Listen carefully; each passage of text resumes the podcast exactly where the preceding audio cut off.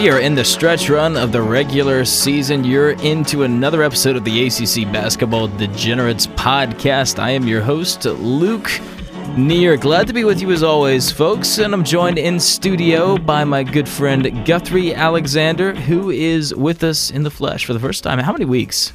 It's been a couple. Yeah, it's first first time back in uh, in three weeks, I think. So that means we're we're gonna go hard tonight. We're gonna roll. We're taping this on a Sunday. It is February twenty first.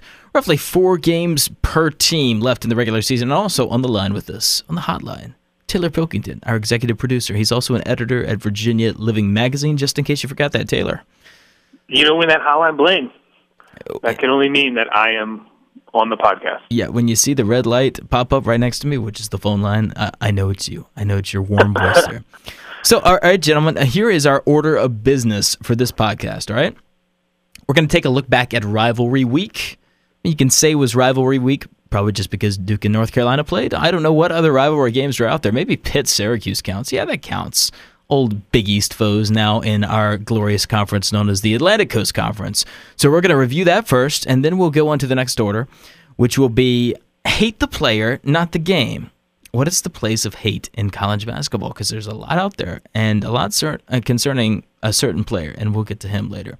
And then finally, we'll exit by giving some more predictions on double buys, who's the top four at the finish of the reg, and also play-in games.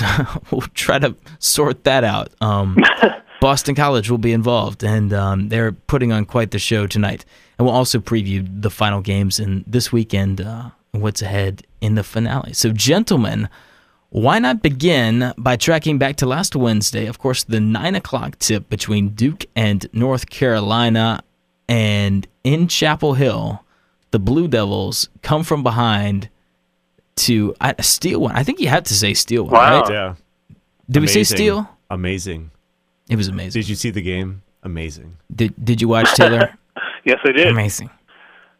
Well, here's here's what I'm gonna say. Besides from the fact that I had Carolina in a three team tease and all they needed to do was win, so that's probably the number one reason why they lost. But uh, let's get into the basketball side of why Carolina failed down the stretch. Well, uh, three point shooting, they went one of 13, and then against Miami, they shoot the lights out. They shoot around I don't know 60%. So. Can this team shoot? That's a real concern. That's a real question. Do we Yeah. know? I uh, I think the Miami game was a mirage. I'm still sticking to the to the side or the corner that North Carolina is not a good shooting team. Taylor. Yeah, I mean, I, I don't think they're a great shooting team either. And I think in the Miami game, actually, UNC dominated down low in a way that they really didn't in the Duke game. I know that they really cleaned up the offensive boards in the Duke game, but it was kind of it was it almost came so easily to them that in the second at the end of the game, I'll skip ahead to the end of the Duke game. It's, everybody was saying, and it seems crazy to me. You know, why don't they throw it down low? Just get it down low into the paint. Plumlee with four fouls and attack attack down low. That's where they're getting their points. Instead, they just started jacking up threes. Yeah. And I think it's a little, it's a little, little bit of a mirage, like you were saying, because in the first half they were still shooting some of those jumpers, but they were getting such easy offensive rebounds that it seemed, it seemed much easier than it was. And they and Duke, to their credit, cut down on some of that in that last um, five minutes. Now that doesn't also excuse the fact that they were just. I, I thought the shot selection of UNC was terrible. Um, but also, I want to give Duke credit. Everybody, I feel like I heard the term "hanging around." Duke is hanging around on you know the broadcasters. Everybody was saying that over and over again, and really, I mean, it didn't get that far of a point differential between the two teams. So it was pretty close all the way through. So I don't know if it qualifies as hanging around. It was a close game. I don't want to take anything away from from Duke. I mean, they No, they won. Yeah. Yeah. yeah, they won, and they played with six guys the entire game. I mean, especially with Matt Jones Well- going out. Well, hold on now. All right. I I want to squash this right now. Okay. The whole the whole let's pity Duke. Those five brave men who've been forced to to play 60 minutes of basketball night in and night out. Well, you know what? It's it's their own fault. It's Krzyzewski's fault. He has 13 scholarships. Why not use them? Right. And also use your bench instead of having this. We only have five players. Well, okay, Amile Jefferson's hurt, so great. You would have had six or seven with Matt Jones. That's it's going to catch up to you eventually. It didn't catch up to him last year, but it's going to catch up eventually. I don't. I think that's a terrible excuse, and I don't think we should be pitting Duke for this. we had a rare Chase Jeter sighting in the UNC game. It's like seeing a. It's like I feel like I'm watching Planet Earth, a rare bird of paradise. I mean, why should that be a rare sighting if he was he was a five star? Was he a burger boy? I think he was. I don't know. Uh, he might have been. I'm not sure. We know he's not that great at basketball yet. I think we Yeah. can say that. Yeah. But at the same time, maybe Krzyzewski should have played some played him in garbage time in the non-conference or garbage time in some of the early blowout ACC wins. I don't understand why. Well, I mean, he, he leaves his guys in, and you know, sure, you're gonna blow some teams out, but why not just get him more experience? I don't understand, but that's me, Guthrie. No, Yeah. I mean it's a it's a good point. Um, like their their depth has been an issue all year, and the injuries to Amile Jefferson and now Matt Jones are not helping. Um, it does it does like it's just interesting that Coach K always seems to have that kind of team. Like he has, you know, he recruits well and he gets the talent, but it just sits on the bench sometimes because they're either not ready or they're not um, I don't know. They're just not going to perform at the level that he he wants them to. I don't know. I don't know why that's that like that is the case, especially this year. If you want to play five to six men, that's fine. There's nothing wrong with that. Just, I mean, don't make an excuse out of it. Yeah, Uh, let's talk Duke tournament potential. This reeks of a year where Duke has an early exit, like the Jabari and Rodney Hood year where they lost to Mercer, or maybe the Austin Rivers year where they went out early. It just reeks Yeah. of that. Well, I mean, this- Taylor. Yeah. Uh, Yeah, I, I would say one of the things that makes me suspicious of every time, even when Duke wins a big game like this, is that their points just seem to come so in such difficult situations. You know, they hit contested floaters. I mean, think about think about the game winner against UVA, right? It was a possibly a travel, but certainly a very awkward looking shot. Mm, against- definitely a travel, but yes. against the yeah there you go against the guy who was com- he was completely i mean allen was completely covered up on that shot it wasn't they didn't get an open look you know they didn't they didn't set a screen and and get a somebody in the corner wide open and that's the kind of points they've scored and to their credit they've been scoring some pretty tough looks but you know unc on the other hand was scoring their points on just incredibly easy transition baskets, open looks, putbacks where like nobody was close to Brice Johnson. Um, so I just think that that's gonna that is gonna catch up with Duke. I mean, it, they can't you can't continue to be incredibly efficient when all your looks are, are that high degree of difficulty shots. Back to the North Carolina Duke finish. I don't care if it was a timeout or not. I think that's a little bit of an overrated discussion in retrospect. But why is Joel Berry initiating the final shot there? Guff. uh, yeah, two for 15 that game? yeah. No, I mean it's a it's a really good Playing really hero good ball. question. Well, it's funny because seniors on the team. well, so if I'm re- remembering the final final possession correctly, he he tried to work it around a little bit. He like didn't he make a pass to the wing to Marcus Paige, who just uh, quickly shoveled it right back to Berry. He like didn't want anything to do with the ball. Like why Marcus Paige was pretty much absent from from the game in the second half. yeah, that's been a story. Well, he used to be didn't a really crunch time much- king. Yeah, They didn't really have much movement off the ball on that last play, or really, you know, near the end of the game. The their post players were just sitting covered up on the post with no movement, and the Yeah. the wings were kind of just standing out on the wings. There was no action or anything. And didn't Roy Williams say that in retrospect he felt like he made a mistake not calling a timeout? He's just Didn't he cov- admit he's that? covering for his players. It's Yeah. fine. It's what Okay. coaches do. Yeah. I don't think it was a horrible decision. No, I don't, I don't think so either. And that's his hallmark to not call timeouts. Right? That's he's made his name yeah. on that. Yeah, I mean he's won two national championships, not calling timeouts. So why change now? but yeah, I mean the, and well, the- also, what kind of plays he going to draw? I mean, I, I I respect Roy's coaching and his recruiting, but I don't know if he's the biggest uh, out of bounds play. We're gonna draw up a fantastic Yeah. play for for points. I just I haven't seen it. What what is remarkable, and we we talked about it before, but Brice Johnson I think had two points in the last ten minutes or something like that when uh, after Plumlee came back in with four fouls. Like if the, if they could have drawn up a play, it would have been for Brice Johnson to get it on the block. Like right. I, He had two of his 29 points in the last what 10 minutes or something. I mean, yeah How much as did- everyone, how much did that team everyone put on tell him? You, he had double double. Well, you know, he had a double double 14 minutes into the first half or something like that. Yeah yeah. It was the first half was was pretty great if you were a UNC fan. Like they they were up they were up by like 13 or 14 at one point, maybe. It, it was. It, it looked like it was almost going to get out of control, but Duke hung in there. Courageous But, effort. yeah, How much yeah. do you put on Brice Johnson for not getting the ball late? I mean, he can talk to his uh, teammates. Yeah, but He can so, talk to them. He can get. I mean, he can demand the ball. He can go to Joel Berry and say, "Listen, I'm touching it this possession, like it or not." He can do that. Yeah, no, absolutely. Best player on the team. Absolutely. It- Arguably the best player, player in the ACC, and he's a senior. I do think I think Taylor was talking about this earlier. I think we have to give Duke some credit on defense. They were doing a really good job of forcing the bigs in uncomfortable positions to receive the ball and like they would either they would either catch it like so far away that they would just have to either try and repost or just pass away because there was nothing there. But um it, it is a good point. Like at some point you have to if you are Brice Johnson, you have to demand the ball in the post. You should be able to score on Duke. Every team should be Yeah. able to score on Duke. I can't. I can't put it too much on him. I understand what you're saying, but um, I don't know. I, I also think just. I mean, Duke did throw a couple zone looks. They went with both your standard two-three zone, and then they even went with a one-three-one zone for part of the game, Mhm. and it affected UNC, and it didn't affect them in that they were still got such easy transition looks that the zone was kind of a non-factor at those points. But when UNC was forced to um, go into a half court offense. And in the first half, they almost were never had to run full sets in the half court offense. But when they were, I thought that they seemed, whether it was coming too easy in transition or, you know, they were just dominating the offensive boards, they didn't really have to concern, concern themselves with it. I thought that they looked a little bit sloppy and a little bit, you know, not, they didn't look as composed as they should in full half court set. all right, we're gonna wrap up Duke UNC with this question. My favorite of the day. It's the only thing I've got. It's Shoot. my only nugget today. Percentage chance North Carolina wins at Duke on March 5th, final game of the season.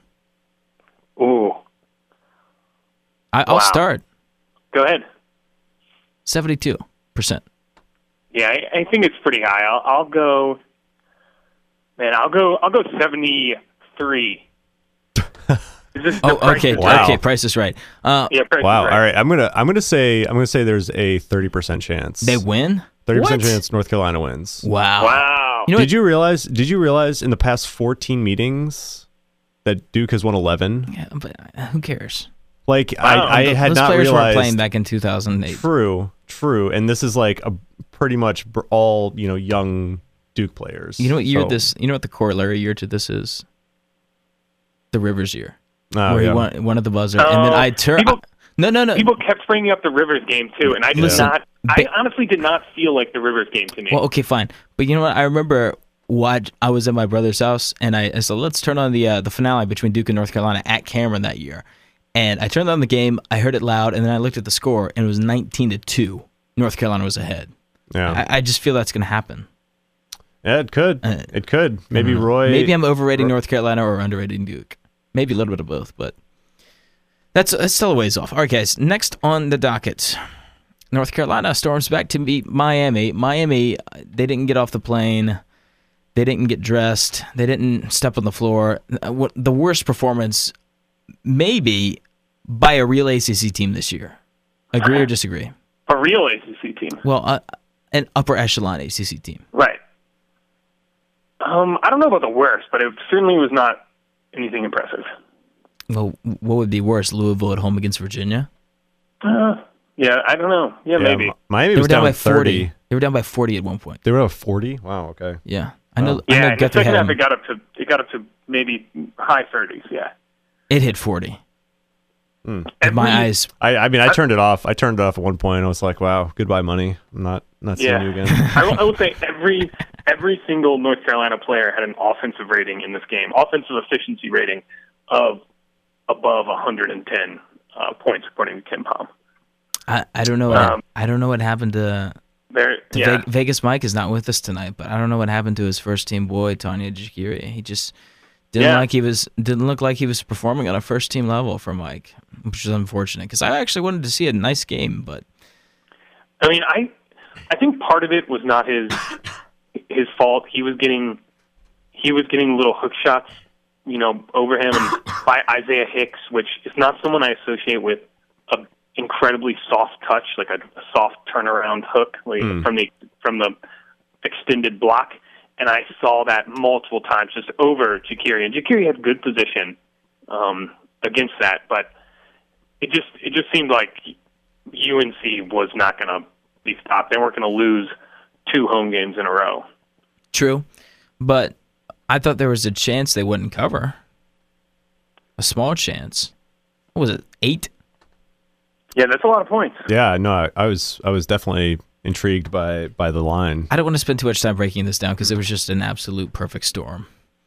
And so here's another corollary I'm going to pull up. Do you remember when Louisville got waxed by Virginia? They turned around on Big Monday and they beat North Carolina. That means I think Miami's going to turn around and really give Virginia a game tomorrow. I just Yeah, I think, think that that's a big game. happens. They haven't lost at home in the ACC. Miami's a horrible road team, so I don't. I'm not going to trust them in the tournament. Just a, a piece of advice for listeners: should you want to follow that, I, I wouldn't trust Right. Miami in the tournament. So, do you want? Do we? Do you want to go UVA Miami now, or do you want to go to uh, Louisville Duke? Which keep we can keep rehashing. We'll get to we'll get to the previous later. But Louisville defeats Duke in a come from behind second half effort certainly the game that got the most press during the course of the college basketball Saturday. And it was Right. constantly popping up on highlights or look-ins, uh, whatever game you were watching. Guthrie and I were watching a lot of games, a lot of meaningless games like Kentucky, Texas A&M, and eventually got to Gonzaga and Oh. St. Mary's, and that was just a, a dark time. But yeah, back to Louisville defeating Duke. Um, I thought Duke plus seven was a great play, and I went for it. Ended up pushing, but uh, still felt like they were in control for the majority of that game. And then it got physical, as Krzyzewski said. But what do you expect down there? Should, shouldn't you expect Yeah. that, Taylor? Yeah, I think you should definitely expect that. And it's, I mean, I, it's not like Duke is going into this with their eyes open. They understand, and certainly they have their share of physical play themselves. Yeah, Yeah, yes, they do. yeah. I, I thought the big difference for them was um, Brandon Ingram. Almost had a double double. Yeah, he was he was two points away. Yeah. Well, at the beginning of the season, he looked lost and he looked, you know, like a true freshman. And, and then he's grown into obviously a big threat for them, and he looks great. Um, and in this game, uh, he did not. He, he kind of, he seemed to have an off game. He was bothered by um, Louisville's defense. I thought Louisville forced him to handle the ball further away from the basket more than he is used to. And I mean, I guess he's used to handling the ball, but they forced him to handle the ball under duress and and really be a primary ball handler, really in certain possessions. I mean, And they, it, they're, it, the, it, it bothered him, they're the best defense in the league. right? Still are. Have been since day one. Yeah, let's not forget about that. Their defense is, is no joke. Yeah, it's stellar. I mean, uh, we can pull up their last few games. I'll do that momentarily. But while I'm doing that and looking at point totals they've allowed, which is even minimal in the losses, why don't you guys talk about the elbow fest that happened about, I don't know, midway Oh. through the second half? Yeah, so that that loose ball between Grayson Allen and Jaylen Johnson is that his name? Jaylen Johnson. Right. Um, so what what happened? Like the the ref blew the whistle, blew it dead, and then it looked like they were still scuffling for it. And Allen throws an elbow on the floor, Allen throws an elbow on the floor, which which you will not hear Yeah. unless you were listening to Does a he throw an elbow on the floor? Was it intentional? Was he just going for the ball? Come on, He- Taylor, it, Taylor. it I'm might here to raise these questions. I'm here to Yeah, these it questions. might have been unintentional, but the whistle was blown. He he got Jaylen Johnson in the face pretty good. he jerked hard. Yeah, and then and then you know, understandably, Jaylen Johnson maybe a little upset. Probably shouldn't have done what he did. What about- L- Listen, I like the call. I mean, I think it was a fine call just Yeah. giving Jaylen Johnson a technical, if that's who it was. It was Jaylen Johnson, right? I'm pretty Right. sure. I'm pretty Yes, sure. And so Yeah, the but- other thing, he just stood up and like towered over Grayson Allen and like And- clearly was being extremely aggressive. So something Right. Listen, something was intentional. it was the right call. Just give one technical to Jaylen Johnson, but let's not act like Grayson Allen's some victim. Right. Oh yeah. Let's not act like Yeah. that. if you watch the tape, you know what happened. And obviously, the guy who does it more blatantly and is the retaliator is going to get called. But let's not act like Grayson's uh, an angel. Um, I think that's something you hear every you know middle school coach say. Oh, it's always the guy who retaliates. That's why you don't retaliate. I mean, Yeah. you told that in middle school, yeah, I'm sorry for dropping this down to a middle school level right here right? on our Well, I mean, for us, that's really an elevation. We're coming up to middle school. level. All right, Louisville has conceded the past few games. 64 to Duke, 58 to Syracuse. Let's see, 71 to Notre Dame, 72 to Duke. Those are not good. 47 to Boston College, 65 to North Carolina, and then 63 to Virginia. Still not bad, considering they went just a game over 500 in that seven game stretch. So that trend has continued throughout the year. Anything I else mean, that here? was a that was a murderer's row for them right there. You know, of of teams they were playing. Yeah, definitely. And um, I'll say, with the exception of Virginia, you know, at the end of January, every single game they've lost this season has been an away game. Every single game they've lost this season has been an away game. I mean, they they don't lose at home, with the exception of that one game, and their defense just seems to take on an extra an extra level in the in the Yum Center. Okay, next question. Next topic. Ne- new teams. Let's get into the rest of the league. More, which is more unacceptable? Clemson losing to NC State or Florida State losing to Virginia Tech? These are two Oh. teams trying to get into the tournament. I'm I'm so disappointed in both those losses, Yeah. and yet not surprised. I'll say. No, no.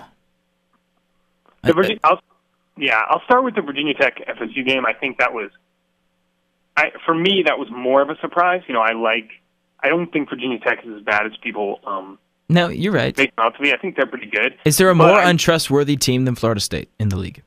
Right. Oh, in Florida State, no. Yeah, You cannot bet on this team ever. I forbid listeners to do it. it's one of those. It's one of those teams where they have the talent to stay with anybody, but they also, um, they also make enough mistakes that uh, they can lose to anybody. I mean, they were in control of this game, you know, up solid. I don't know, five or six points for most of the game, and then uh, down the stretch in the last really like four minutes, Virginia Tech um, was able to force them to take some contested threes, and then two possessions in a row. They what really stood out to me. Virginia Tech made the extra pass, just swinging it along the three-point perimeter, and got Robinson wide open um, in the corner. Mm. Uh, I believe it was Robinson, but got two wide open three-pointers in the corner. You know, just the exact same play on consecutive possessions, and and Florida State missed the rotation both times, and it was an immediate six-point swing. Um, and that just encapsulated everything about Florida State. They will just miss they'll they'll miss assignments and they won't pick guys up. They won't stop the ball in transition, and um, it comes back to hurt them. And we have to pretend, stop pretending that this team at home is is a good idea to go with because they've lost to Georgia Tech at home, they've lost to Miami at home, and they have lost to Pitt at home. Oh, we we were very high on Florida State. Oh uh, yeah. I think it was. Yeah. Oh, why do Absolutely. we do that? They've lost four in a row. What was wrong with us back in November? What were Yeah. we thinking? Well, they have turned out to be pretty atrocious. I'm also starting to worry about our good friend Leonard. Mm. I don't know if he's lost a step. How old is he? He's got to be getting up there. Do you think that he is on the hot seat um, No. coming down coming down the pike here? Who are you going to get? I don't know, but he seems to always uh, get a good recruiting class. So I think that he is is pretty set at Florida State for now. Well, they're going to get drubbed at Duke, and that's we'll preview that game momentarily. Uh, enough on Florida State because I'm still disappointed in them. Clemson, not a tournament team. It's not going to happen. Not a tournament team, is that you said? Yeah, Yeah, I mean, I, made my I- peace with it. Yeah, I, last week we were talking about Clemson as a tournament team. They were 15 and 10. They're 16 and 11 now. Uh, I mean, they've lost to Virginia Tech and NC State on the road. Yeah. Um, yeah, I, I just don't see.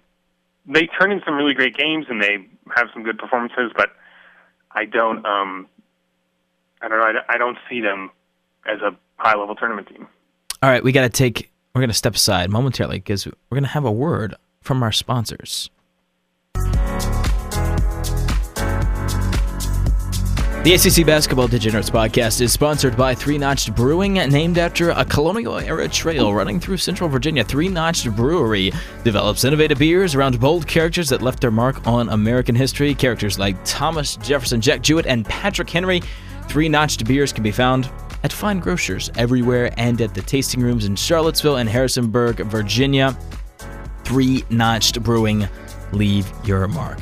All right, guys, back to the basketball talk. We're going into our next segment, which will be, as mentioned in our open, hate the player, not the game. What is the place of hate in college basketball? Do we need villains? We certainly have them.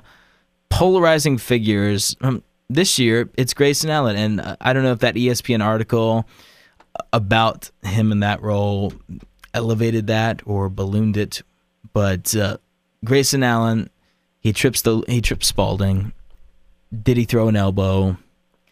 Um, he whines. He got teed up for cussing out the ref. Uh, do you guys care about this? Does this matter at all? That's Yeah. a real question. Yeah, Does it matter? Definitely. Guthrie. Definitely. It adds it adds drama. It adds emotion.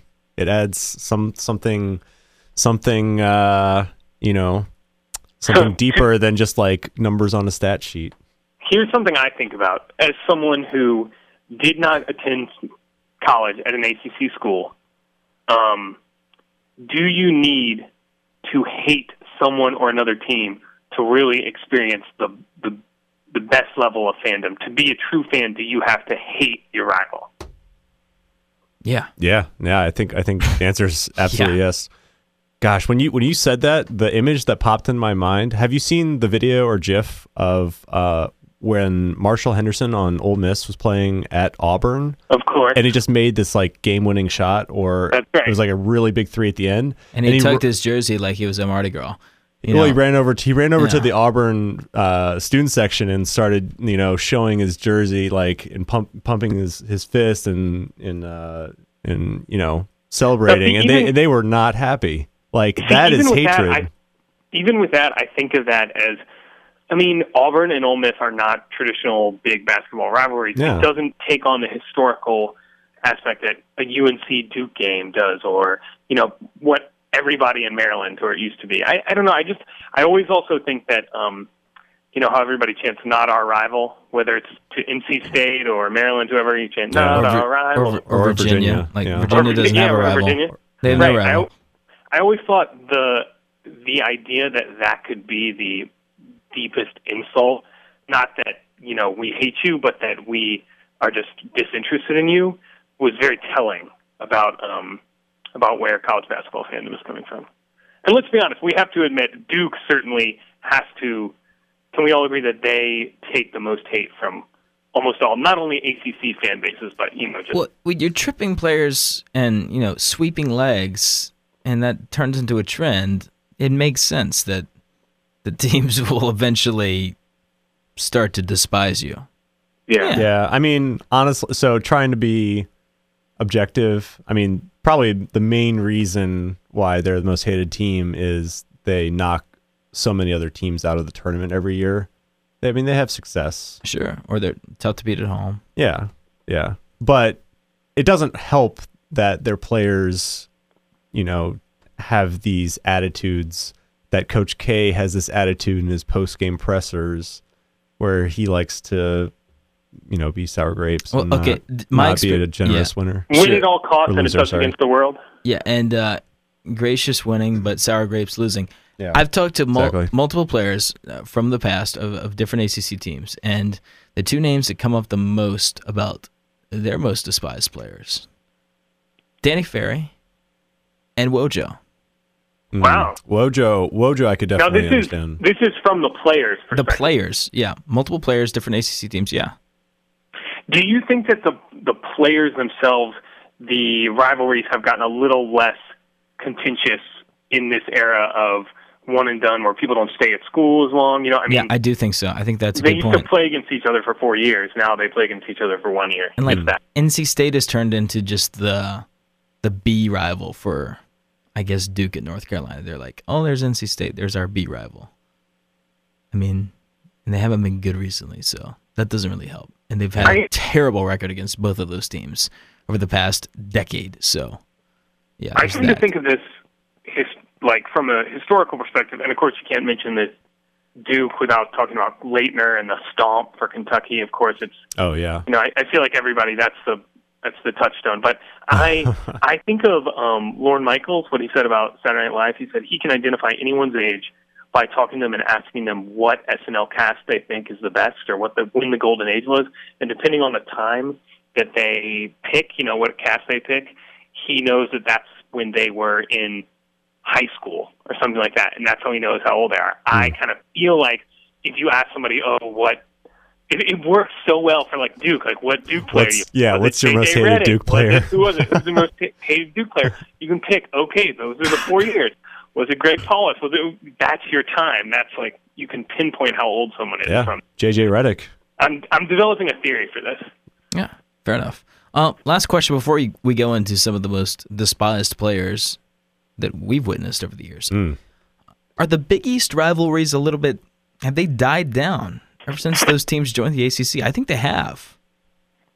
I mean, you don't see the camera crews going nuts over Pitt, Syracuse anymore. You just, I don't know. What do you guys I've think? always it Notre always, Dame, Syracuse, Notre Dame, Pitt. It just doesn't feel like an event at all. Am I Yeah, crazy? well, Syracuse was always always had Georgetown, and now that's Yeah, it's kind right. of cut out. But um, I do kind of this is maybe this is a feeling of an outsider, and I'm not, you know, reading it right. But I always have felt that Syracuse and Pitt have kind of a, a level of rivalry, sure. ex, extra level games. now that they've joined the ACC. You know, they both came from kind of the same place to now join the ACC. And, And they had- feel a little they're outliers geographically. You know, I don't know. They've had good games ever since joining the ACC. It's been a back Yeah. and forth type of. Maybe uh, some of, some of our listeners who are Syracuse and Pitt fans tell us okay, tell we us what they think. we got to move on to most hated players. Let's just rattle them off. Guthrie, um, what comes to mind? Most hated ACC players. Just start. Let's let's Uh, let's not let's John Henson is is yeah let's go top around. of top of my list. I think. Okay, so you start there, but Taylor has to give a player from a different team, and then I have to give a player from a different team, and we'll see how long we can go about this. Wow. okay? Okay. All Oh right. wow! I don't know if I can do this. I think we established last week that I'm a You only hate North Carolina players? No, you don't. Stop. no, no. I think we established last week. I'm so positive that I feel. Um, I'm gonna um, steal Duke, but I just want to go deep cuts here. I'm gonna go with um, Cherokee Parks. Well, what a terrible answer. Uh, I'm going to go NC State and say Archie Miller. Oh wow. And I know some folks out there can holler at me for that one. Come on. yeah. Come on now. Guthrie, you're next. Um. I'm gonna say I'm gonna say Chris Paul Wake Forest. What? Yeah. No. Do you remember- How, how could you? Why? Why? Do you would He remember- was a hero. Do you remember? Duke was trying to like Duke put out a hitman for him. Multiple hitmen. Well, okay. I, I'm I'm trying to you know think outside the box. okay. I will I will say. Do you remember ACC tournament where he punched Julius Hodges in the balls? Because I do. Hmm. Uh, well, Julius year was Hodges was on my list, but I know I guess Yes. I guess I have yes. to. he might have deserved it, but but yeah, no. That's that was kind of my reasoning. I think. All right, Taylor, you're next. Uh, this is this is going to be a weird one, and he's since left the ACC. Um, but for some reason, I never uh, I never seemed to get behind Dorian Finney-Smith when he was at Virginia Tech, Yeah, Hmm.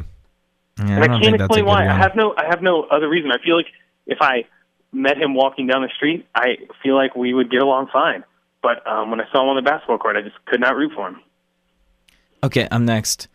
You know what? Uh, tracking back through the, the annals of watching ACC basketball, you know, before you could watch every game on ESPN practically, you used to have to watch on, you know, Raycom. So, Oh yeah. and Mike Hogewood would always hype up these random players who were not good, and that made me hate them so much.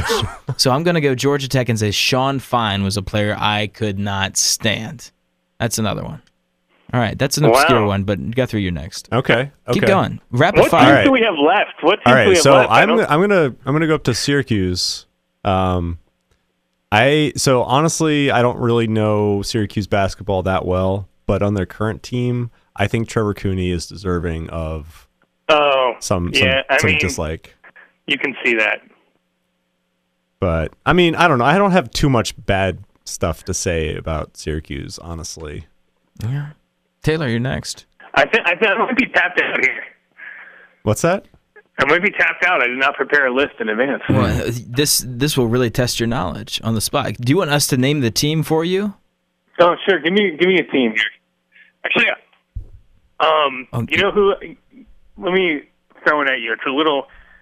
I I don't know what year this was. Maybe in the um 2010, 2011 season from Florida State, um, from Lithuania, uh, Dulkys.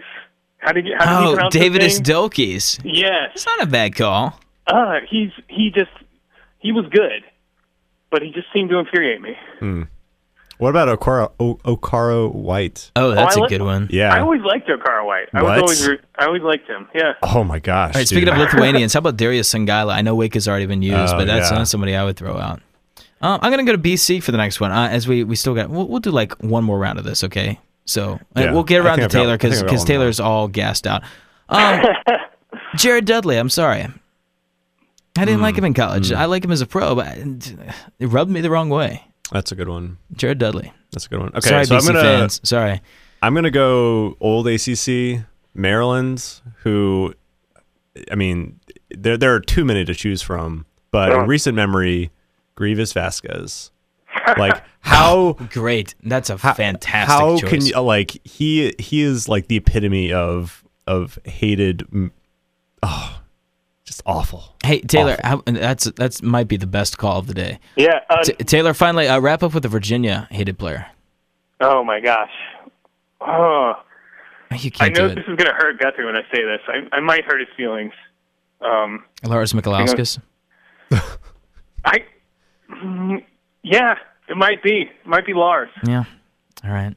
Uh, I mean, so so the thing is, Virginia was so mediocre, like for a long stretch of We, time. we listed a lot of mediocre teams. Yeah. So so were so many people. We yeah, went to Georgia Tech back before the um before the Jarrett Jack years. So I mean, all right, that's good Yeah. enough for hated But players. ul- ultimately, I'd like to think that even from the deepest, and I know you'll never get some people to admit this, but from the deepest level of like rivalry, hate, if it's UNC Duke, whatever, at some level, there's some sort of grudging acknowledgement that if you are worth this sort of emotion, that's that's worth some sort of deep grudging respect on some levels. And even if Yeah, fair you know, e- even the people who I hope we'll get people who send us emails who say you're wrong. I've always hated Christian Laettner, and you know that hate knows no bounds. It's a it's a deep, all all consuming hate. I love But- Archie Miller. I can't wait for that one. That's coming. But I but I've always I always think that you know that in a, in a certain way there's some sort of connection with uh those that those sort of fan bases and that intensity of emotion. I just couldn't stand people who Mike Hogewood uh, built up. That was that was really my So really, you My just bottom Mike line. Hogg. Yeah. Okay. Well. Okay. Uh, we also left off a few names. Let's think. Uh, J.J. Redick, Greg Paulus, Steve Wojciechowski, Christian Laettner. Can we keep going? A- anybody else? Danny I mean, I, I'm So many- so many I'm dudes. sensing a huge theme to the list that you're. I, just had I had to wrap up because I didn't want our listeners to think we were absolutely insane and we're just like you ignoring were- some of those names. I feel like you wanted to say Jon Scheyer, he's on the list. probably. He's on the list. All right. Next segment, guys. Let's just preview. It's time to look ahead. We're gonna get into who gets the four double byes, who's the dark horse in the ACC tournament. I don't even know if there is one. Who's peaking at the right time, who's slumping, and whose schedule is most favorable. So why not begin with who will be the four double byes? I think we can come to a consensus that North Carolina is certainly one of them. Just say yes, guys. yes, sir. Yes, I'll go with that. I will go out and say that I think that Virginia will be another one of them Yeah, I'd, because I'd of agree. tiebreakers. Yeah. Who's our next one? I, I, do you trust Virginia that Miami have, team? Virginia has a tough schedule. I will, you know, in the in the. but they're playing the best this off. basketball of anybody out there. That's right. I, I agree with you, but I just I want to say that they do have they have a tough schedule, but I I agree. I think they'll be one of the double I's. I mean, I, I don't know if going to Clemson is as big of a thing as it was back in January. Right. So Uh, let, gonna us look at the stretch run for Miami. All right, it's, it is Okay. not easy. Yeah. It's Virginia yeah. at home, Louisville at home, at Notre Dame, at Virginia Tech. Mm-hmm.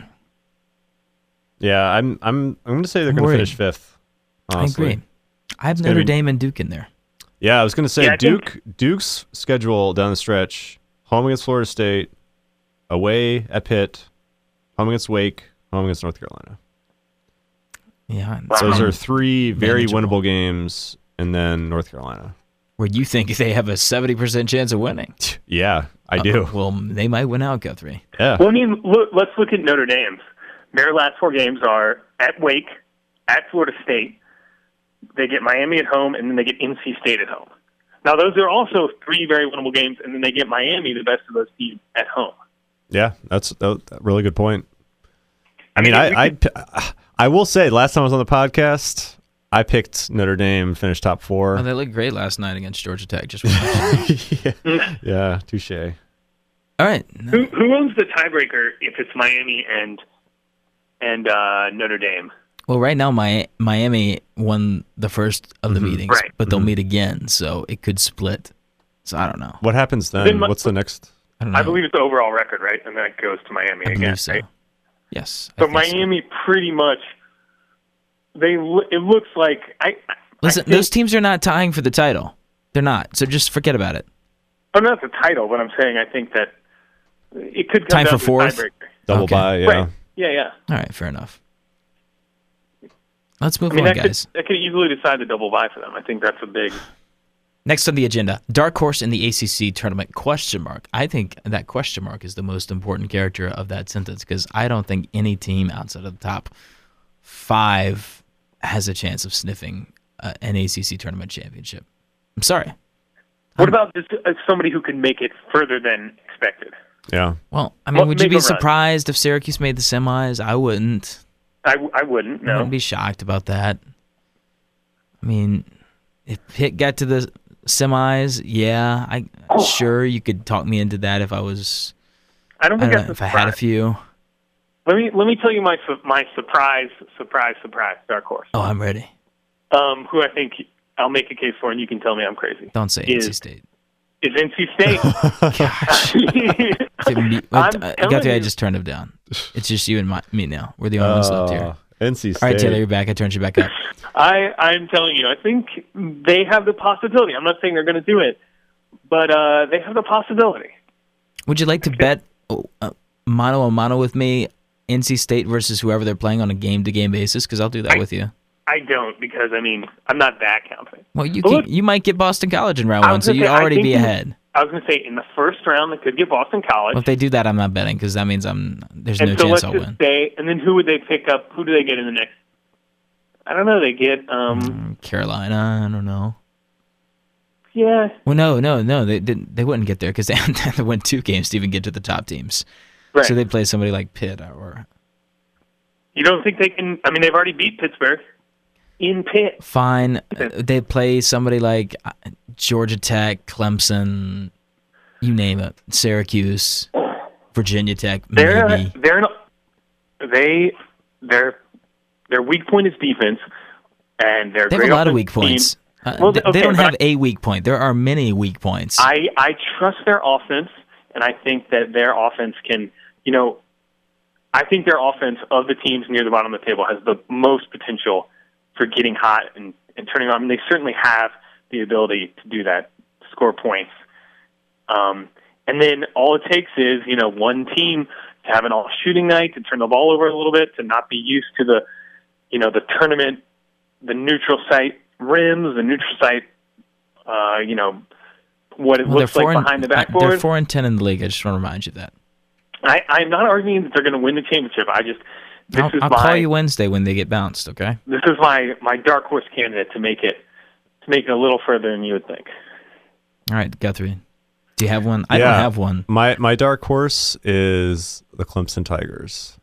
I think that they've proven that they can play with the best teams. It's been a little while since they went on that little that streak in the in early January, I think it was, um, where they won a bunch of games at home. But yeah, I mean, maybe maybe they can figure some stuff out on offense and their defense Blossom can game, step it up. Blossomgame. Don't forget about him. I mean, he's he's terrific. He should definitely be in the consideration for some some accolades. It- I think one of the things team. you should. One of the things I think about, one of the things I like NC State too, is in tournament. Don't go back game. to NC State. Okay, but I, I'll We're go to done here. In tournament games, if you have one player on the court who's capable of taking the game over, Oh, wow. that can be enough to power you through tournament situations. Mm. And if you're Clemson, you have Blossomgame. Maybe some people would say you have Jordan Roper, who could also take that role. I mean, and that's I can see that happening. I don't know if taking 27 shots constitutes taking over a game. Well, if you make enough of those 27 shots, Oh, What does he need to make? 40%? Taking over. Okay, my team is Syracuse. That's what I'm going for because back to back games, no rest, zone and three point shooting. I think that's the best formula for a team to get hot and make a charge. Oh, So that's there we smart. go. back-to-back games with the zone. Yeah. Yeah. All right. Who's peaking at the right time? We got a few more of these and then we'll preview. And besides from Virginia, who's peaking at the right time? Oh, Duke, honestly. Like I hate Sure, saying it, sure. but Duke. Yeah, why not? even with that, yeah. Absolutely. Yeah. Even as they seem to pick up even more and more injuries. Yeah, I don't know how serious the Matt Jones thing is because it because like everyone was talking about how he's going to play in the Louisville game, but yeah, I don't, I don't know. I Is don't, Notre Dame still peaking even after losing last night? I, I think you could argue they are. Yeah, I mean, I yeah, think that was an away. well. That was an away game. I mean, Virginia lost there. It's, Another- it's a tough place to play. Uh, I mean, another team that loses on the road.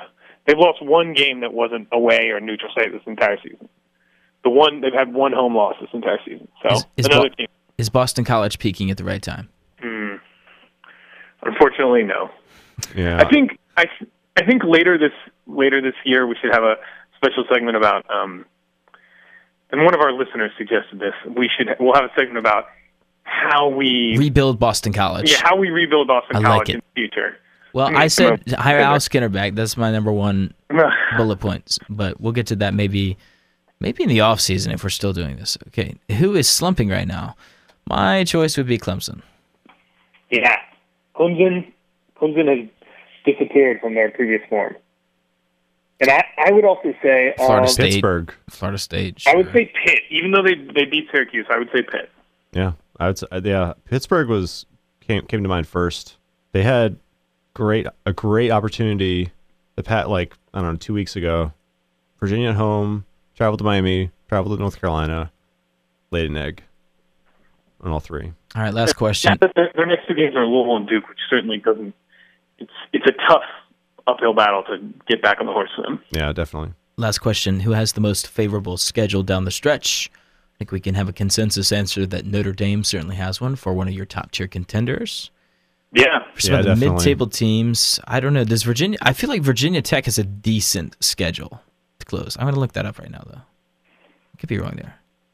yeah, they do. I mean, they they'll get Pitt and Miami are their two tough games, but they'll they have both those games at home.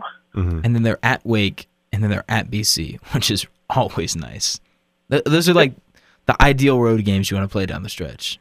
At BC next, and then at Wake. Okay. And I think I mentioned Duke's Duke's schedule down the stretch is, is Yeah. very very favorable. All right, guys, I like it. Let's let's look ahead. Let's predict. Let's guess lines. Tomorrow, this is how we're gonna wrap up the podcast. So we'll give some some more gambling tips. Even though Guthrie and I just got demolished yesterday, I don't even want to think about slips. Yeah, and, I've I've I blacked it out already. no, it's we have to do it though. We have to try. so since well, Guthrie and I are broke, and we're probably not going to be wagering ever again. Well, that's not true. Until next week. E- except until until, Until the tomorrow. ACC tournament. this is why this is when we're going to be the sharpest. When we don't have anything on the line, it's all hypothetical. Whenever it's all hypothetical, we always do well. So tomorrow, Miami and Virginia opened up as the Canes as a one point favorite. Then it went to Virginia as a one point favorite. I think it is settled there, unless I haven't checked refreshed. Is That's that right? what I think. That's what I have. I think so. Yeah. Well, my favorite answer to any question is this is a stay away, but you guys go ahead and have a crack at it. Uh, well, it's in Coral Gables, which I know that. They have Uh, not lost in the ACC there. That's right. Yeah. road wins are tough to come by in the ACC. I mean, when we we have said in in past episodes that a home game is worth like six points, I think really home games in conference play in uh in the ACC are like more like eight points. That's an eight point swing. That being said, I think Luke, I'm going to go with you. you. Virginia is playing great basketball right now. Um, and Miami's coming off a pretty quick turnaround, and I, I'll take Virginia giving up one point here. Okay. Yeah, I uh, I I think Virginia's playing exceptionally well. Um, it's it's been a great a great run for Wahoo fans the past few games, except for of Yourself course the end of myself included, except for the end of the Duke game. but but uh, I think I it's gonna be it's gonna be an exceptionally difficult game uh, in in Coral Gables. Miami Miami is Gonna circle them wagons. yeah. They, Jim's they- gonna have a talk. He's Yeah. no longer nay-naying in the locker room anymore. I think those days have, have long gone. Yeah, I, so I actually I like Miami. I like Miami with with a point. Oh, you do? Mm-hmm. I just I feel like uh, Miami's scores are I think Virginia did a great job playing perimeter. They could say, you know, it could turn Miami has interior scores, but as good as Jekiri is, he's not kind of like the, the go-to scoring presence in the post. You know, they're not a they're not kind of like a interior s- scoring team. If if I can get a psych reading from Angel Rodriguez tomorrow morning and it says that he's he's back to normal self and he's going to bring it, then I'll go Miami because I still don't know if Virginia, despite the improved defense, I still don't know if they're going to handle those high ball screens with him because he shredded them in Charlottesville. Oh yeah, yeah. Looking back to looking back to the game in Charlottesville, Had him no and, answer. and and Newton Newton was Yeah, Newt- uh, he Didn't got to the Newton get rack. injured I was going to say it was Oh, not did he? only Oh, I don't Rodriguez know. that Yeah. looked great on on the high ball screens. It was all of Miami. But New- Newton's probably not going to play, right? Didn't he? Oh, that right? Wasn't he? He was limping off in the Carolina game, right? Looked bad. I mean, I I turned that game off, so I don't know. um, I, I, I wouldn't bet on this game, but well, I'll if take news Virginia. comes out about Newton, that'll certainly affect the line. Yeah, I, I think that's I think that's a thing. I'm gonna go Virginia because of that. Okay, Tuesday, quickly. Clemson, Georgia Tech. Do we have a projected line at all? Yeah. Or we could go Virginia Tech at Boston College. What do you think that is? Virginia Tech minus seven on the road. Is that BC's possible? BC's best chance at a at a I victory it's, this year. I think it's going to be Virginia Tech uh, five point favorites against Boston College. That looks good to me. I think you got to take Virginia Tech. I would. I've been saying that I like Virginia Tech all season, and people have been laughing at me. But I, I mean, And, okay, fine. The other game, I don't care what the line is. I'm taking Georgia Tech at home against Clemson because Georgia Tech they do bring it at home. It's a Georgia- trend. and Georgia Tech will be uh, three point favorites. I'll take it. Yeah, But they do always play close games. It's like a possession every time. yeah. It's, It's the only thing that would pretty amazing. Wednesday, and then I think uh, we'll just bookend it after this Wednesday slate. Number 18, Louisville at Pitt. So Pitt as two cards, point favorites. cards going to I mean, the excuse zoo. me, Louisville is two point favorites probably. Well, all things considered, I think Pitt might be an, a decent matchup for Louisville, at least offensively. They sh- shoot a lot of jump shots. They shoot Yeah, mid-range jump shots. You can get that on Louisville. You can get that. I think Get those shots on Louisville. despite Louisville's Louisville's troubles on the road, they play much better at home. I'm going to go with Louisville here, even giving the two points. I just think that uh, I, I Pitt's offense, I mean Pitt's defense, excuse me, is just not has not been the good traditional Jamie Dixon defense this year, and I feel like Louisville's offense their problem has not been really getting stopped by defensive by defenses. It's been getting open looks and just missing them all the time. And I, at some point, they have to, you know, regress or come back up to the shooting percentages I expect from them. So I'm going to take These, Louisville. these are tough. I don't know if there's any right player answer on, on the majority of these games. Guthrie. Yeah. I, I like Louisville as well. Um, I think they're they're playing really well as of late, uh, especially offensively. I'll take Pitt at home. All right. Number five, at least for now, while we're taping this on a Sunday, that'll change tomorrow. North Carolina at NC State. Second meeting Yeah. between these two teams when they first met, all I remember is that NC State had a lead at halftime and then it disappeared and they lost by like 15. Well, uh, it's in Raleigh, and um, UNC we are projecting as a six-point favorite. Oof. No, North Carolina, I'll take North Carolina. It doesn't. It doesn't seem like enough points. Yeah. Yeah, I- that, that really doesn't. So we do have one I- consensus. Good. Yeah. This is our one consensus pick so and that, far. that guarantees that NC State will win that game. now that we're Alright. going to UNC. Yeah. Sorry, North Carolina fans. We just jinxed you. Finally, number 19 Notre Dame at Wake Forest. The Demon Deacons put the hurting on BC Mm. right before we went on air. What was the score at one point? I saw it at 20 to 2. What did you guys see? I there? saw it 31-4 is when I turned it on. I was going to say it got up to like 30, 35 to seven. or 41 something like 14 at half. I think they ended Yeah. up Eli winning by, Carter hit a hit a half court shot to make it 14. I think they ended up winning by like 24 or 27. Yeah. What what do we project Yikes. this, Taylor? Uh, we are projecting Notre Dame as a six point favorite in Winston Salem. This is tough. It's it's it's a tough one. Have I picked a dog yet? I don't think I picked what a do we say? What do we say about Bryant Crawford? Oh yeah, our- what's Brian our real name? Crawford, the uh, most underrated freshman guard in the ACC. In the ACC. yeah, That's right. stitched that on a pillow, a really a really big pillow. All right, I haven't picked a dog yet, so I'm going to go with the home dog here, Wake Forest. Uh, probably- uh, Yeah. No, actually, I took Pitt. That's not true. I took Pitt, another home dog. Mm. I like home dogs. I like Notre Dame a lot. Uh, I think it's going to be. I mean, yeah, I yeah Notre Dame, whatever Notre Dame. Yeah, I will. It concerns me that it's uh, in Winston Salem. I think that's going to help Wake. Mm. Um, It's been a house of horrors, man. They got two wins this year in the ACC. yeah, I, I, No Devin Thomas, also right? He's he's done Well, right. Maybe that's a good thing. I mean, they look. mm, I guess they were playing Boston College. I'm I'm going to go with Notre Dame Boston just College. because I don't, I don't trust uh, Wake Forest offense to take advantage of Notre Dame's atrocious defense enough. But I think Notre Dame will go score enough to cover this. I'm going to go with Fighting Irish. Fair enough. That's it. That's our show. That's our podcast for this February 21st. Thank you for listening. If you want to subscribe, you can check us out on iTunes. Also, pretty much any kind of podcast, Podbean, any kind of podcast platform out there, you should be able to find us, especially if you just type in ACC. We're generally the first result to pop up. But you should know this if you're listening right now. But refer a friend. And you can also follow us on Twitter, where we have a very uh, small horde of followers. So check us out there. We're at ACCBBallDgens. And you can also email us at ACCBBallDgens at gmail.com. And Taylor, I'm sure you have a, a few more plugs that we need to get out there. Uh, do we? I don't know. Find us on Facebook and please come review us on the iTunes store. Um, we really appreciate any and all feedback. So subscribe and give us a review. Had some good feedback recently. That's right. We we really enjoy it. Had the best three star review I've ever had in my life.